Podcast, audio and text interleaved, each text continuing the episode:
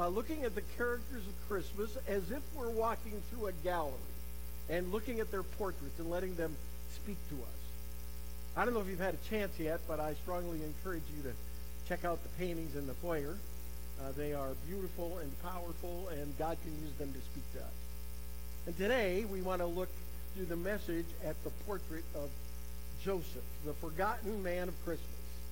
Uh, I've often said when it comes to the Christmas story, they pay more attention to the sheep and the donkey than they do to Joseph, right? Um, he's, he's a very interesting character. He plays a very important role, but in Scripture, he doesn't say a word. He's the strong, silent type, right? Uh, typical man, uh, a woodworker, a craftsman. Uh, there's a word in Aramaic for his role. It's called tekton. Uh, you've heard of technology? Uh, tekton, a worker, someone who makes things.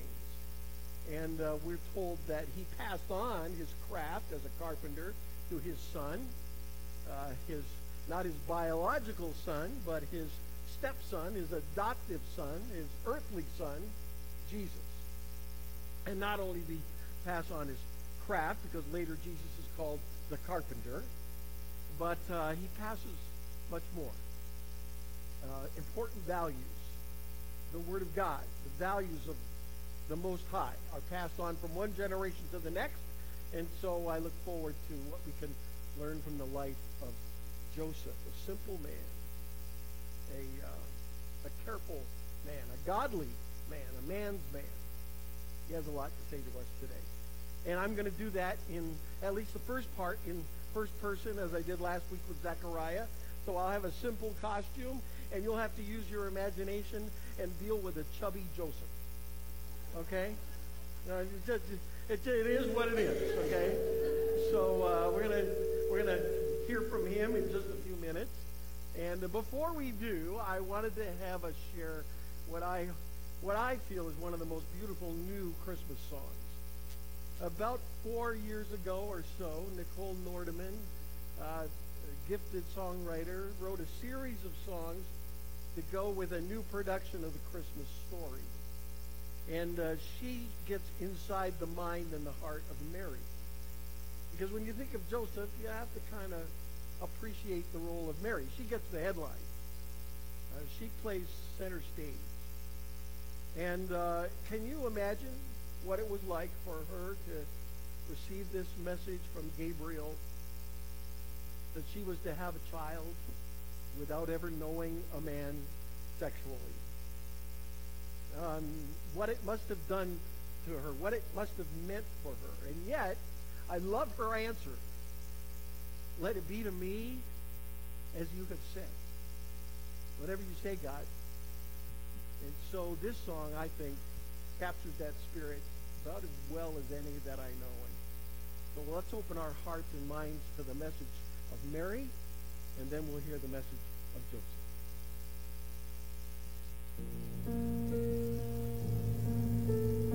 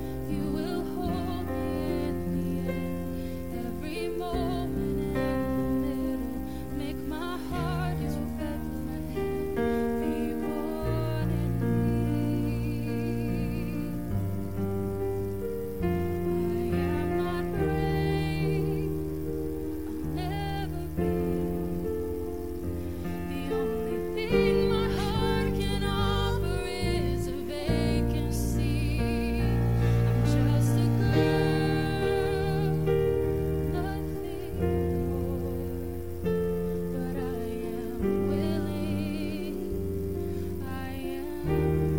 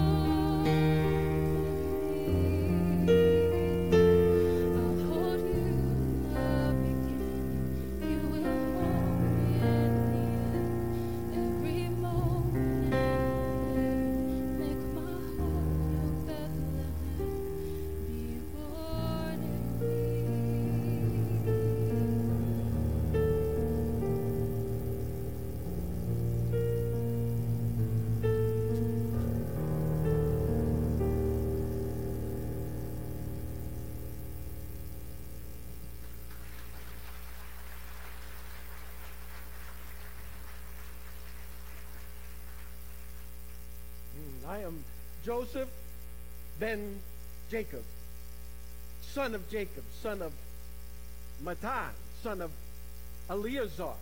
I can go back all 28 generations to King David, David. I have royal blood in these veins. And I am also 14 generations before David, a descendant of Abraham, an Israelite of the Israelites. And you would think with that ancestry, a royal heritage, uh, one of God's chosen children, that I might be rich or famous. No. No, no I'm a simple carpenter from a very small town a, a place known for being in the middle of nowhere, Nazareth. Can any good thing come from Nazareth? We hope so. Nazareth is the place where Jacob, my father, raised me, taught me his trade, a craftsman, a builder, the, the feel of working in wood, the sense of solid things made well was important to us. He taught me his craft. Take care of your tools. Pay attention to detail. Measure twice, cut once. And he also taught me to be careful with the things of God. He taught me Torah, the law. Honor the Lord in all you do. May every moment of every day, the things I do, big and small, reflect on his greatness. There is no God like our God. My father taught me well. And when I was very young, my parents, both father and mother, did for me what every good parent did for their sons. They chose a wife not something you leave to the emotions of teenagers. So, uh, actually, my parents found her parents. And they decided together we were a match. She would be good for me, and I would be good for her. Joseph and Mary. Mary and Joseph. They, they, they made an agreement, a friendly agreement. Nothing binding or legal. It was called espousal. We were espoused our parents made a promise. And then later, as we grew older, their promise became our promise when betrothal took place. Betrothal is the ceremony in which the espousal becomes legal. When the grown the grown children take responsibility for the choice of their parents. So money was exchanged. Gifts were given, valuable gifts, and a legal document was signed. In one year, we would be husband and wife. In fact, for the year of our betrothal, that's what we were called, husband and wife. Though we didn't live together, we were not intimate, but we prepared to be married. We were committed to one another. Or so I thought early in our betrothal, uh, Mary, Mary was just not herself. She came and said she had to go and visit an elderly relative of hers, a cousin, Elizabeth, who was going to have a baby. An old lady going to have a baby. And off she went. And the word came back that it was true. Elderly Elizabeth and her aging husband Zechariah had somehow miraculously conceived a child. when Mary returned, she said it caused quite a scene. They took him to the temple to dedicate him as the father had not spoken in nine months, and they asked the baby's name. They decided on John. John. For some strange reason. And so Mary came back and told me all about it. And then she told me the rest. she said she was going to have a baby, and this baby was a miracle. Yeah, a miracle. One thing, one thing to become pregnant Without me, I knew I wasn't involved. I, I never slept with her. It wasn't my child. One thing to say she was pregnant with another man's child, and another thing to blame it on God. What was I to do? What would you do? I knew what the law said. So did she. We knew that the law technically demanded that I would take her to the city square, that I would name her before everyone as an adulteress. And what happened, happened. In the old days, they might stone her. Probably not. Not Mary, not, not now. The one thing I had, not money, not fame, was my reputation. I was known as a righteous man. Sadiq. That's our word. Sadiq, someone who has kept all the law as best a man can all of my life. This risk all of that? I was to take her as my wife, no one would believe her story. I, I didn't believe her story. They could do the math, and in six months, we would have a child. No more righteous man. No more Sadiq. I had never eaten unclean food. I had never worked on the Sabbath day. I had never associated with a tax collector or an immoral person so that I could be Sadiq. And this woman would take it all.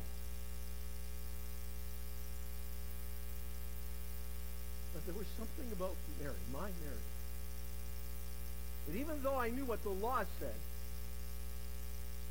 I couldn't do it. I just couldn't do it. The only other thing to do would be to go privately to one of the elders to write a bill of divorce and be done with it. So that's what I decided. I hadn't slept for nights, but once I decided a divorce, I could sleep. I laid down thinking that things were resolved and everything was settled when the angel came. Mary said she saw an angel, but I didn't believe her until my angel came. In the middle of the night, in a dream. He lit up the room.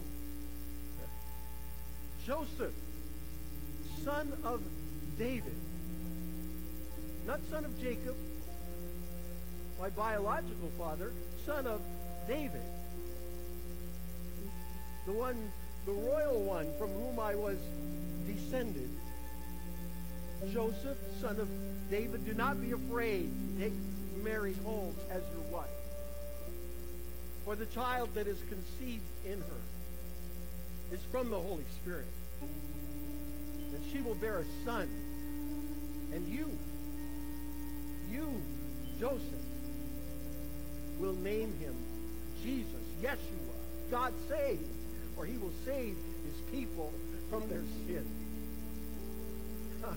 quite a dream. Quite a quite a message.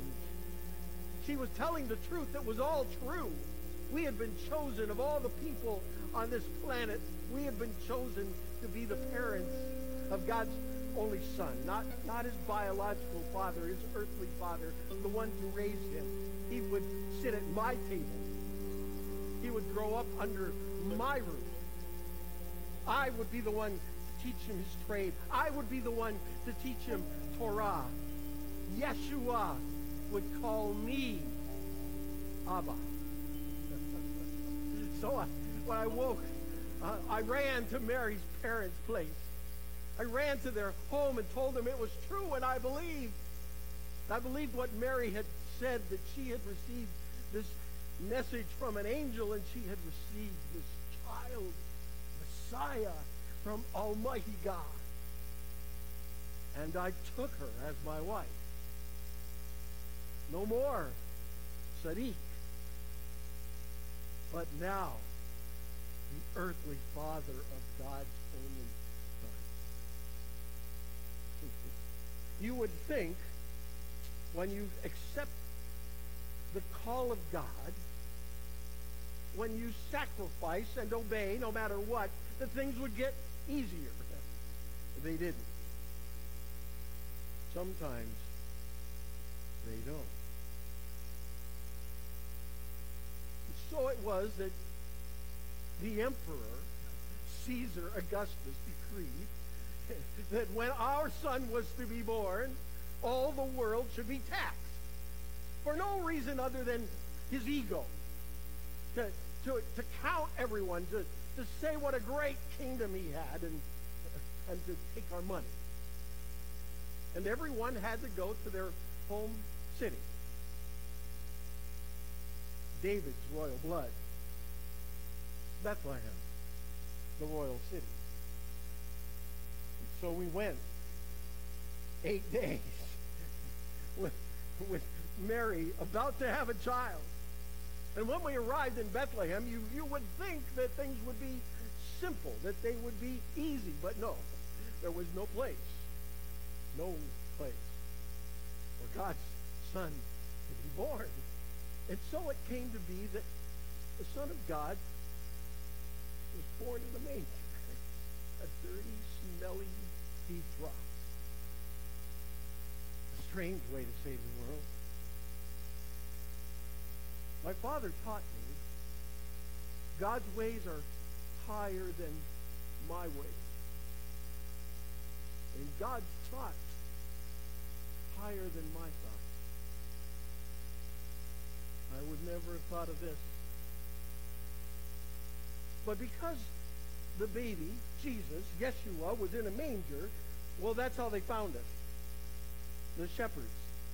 They came after midnight they said they had seen their own angels, a choir singing some song about glory to God, and they had had a, a sign given to them that they would find the babe wrapped in strips of cloth, lying in a manger.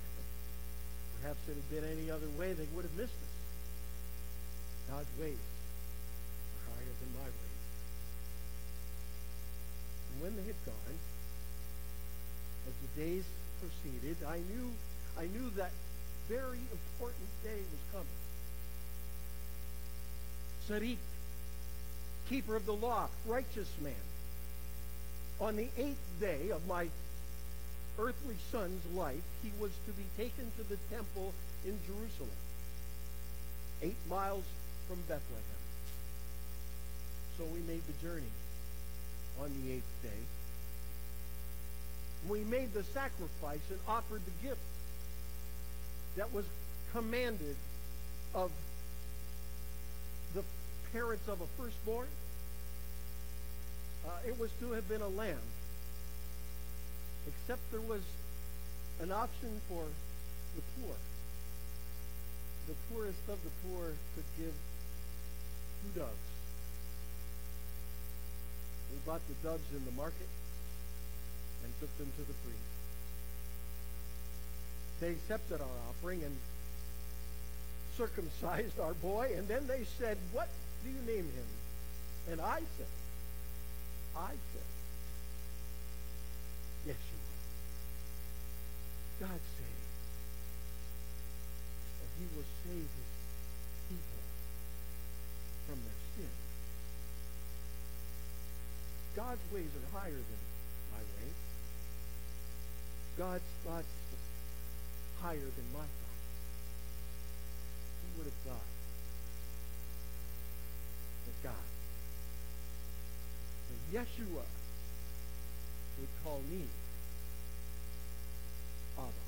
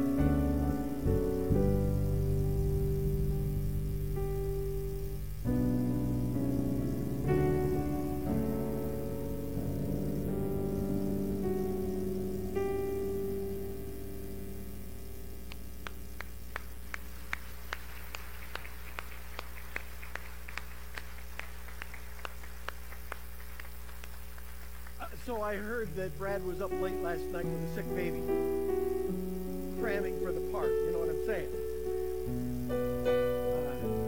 Uh, don't you love the Christmas story?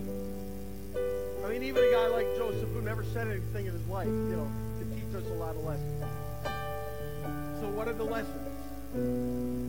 Well, he was a, a steady man who did the right thing, right?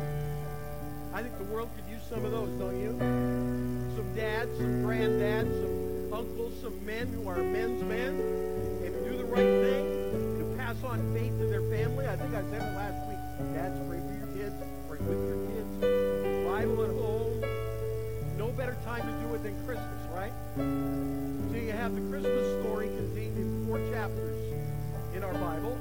The first two chapters of Matthew, the first two chapters of Luke. Get them out.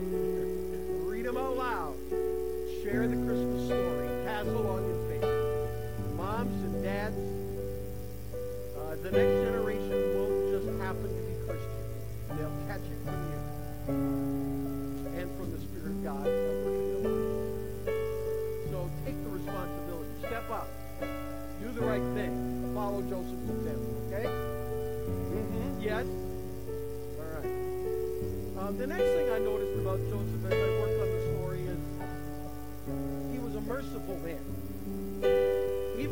before the angel um, appeared to him, he decided not to have her taken to the public square, but he decided to put her away quietly. And then, of course, once the angel did appear to him, he took her home.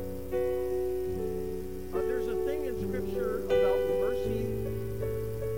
Mercy and righteousness are met together.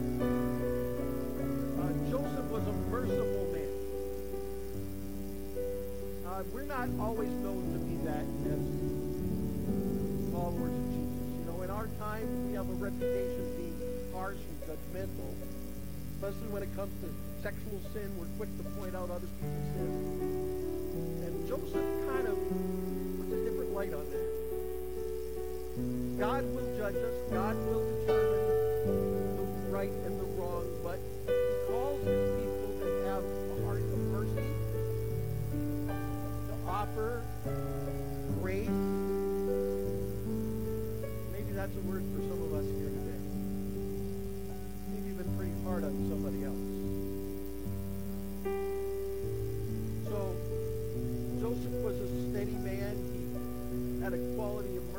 about him. And then the last thing,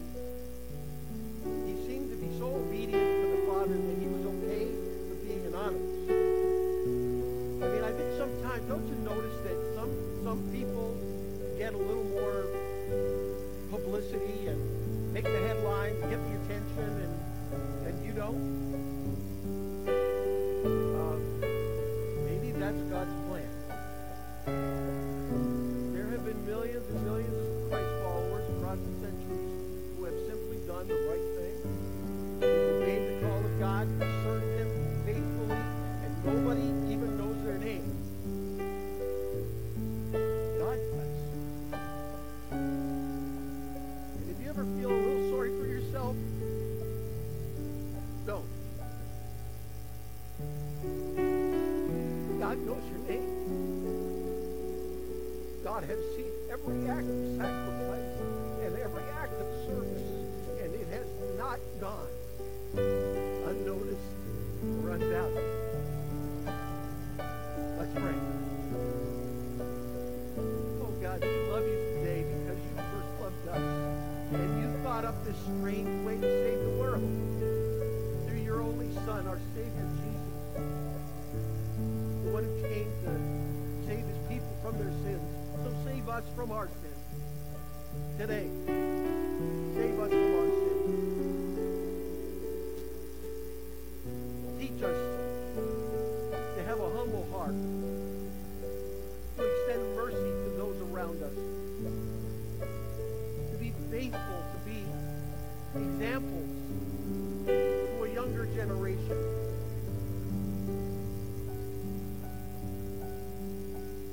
Us here in this moment. We give you ourselves again today. Some of us, maybe for the first time ever. We love you back. Thank you for sending Jesus for us.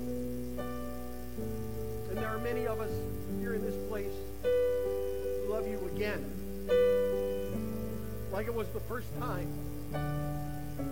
We never want to get used to you. We never want to get over you. We want to live for you matter what.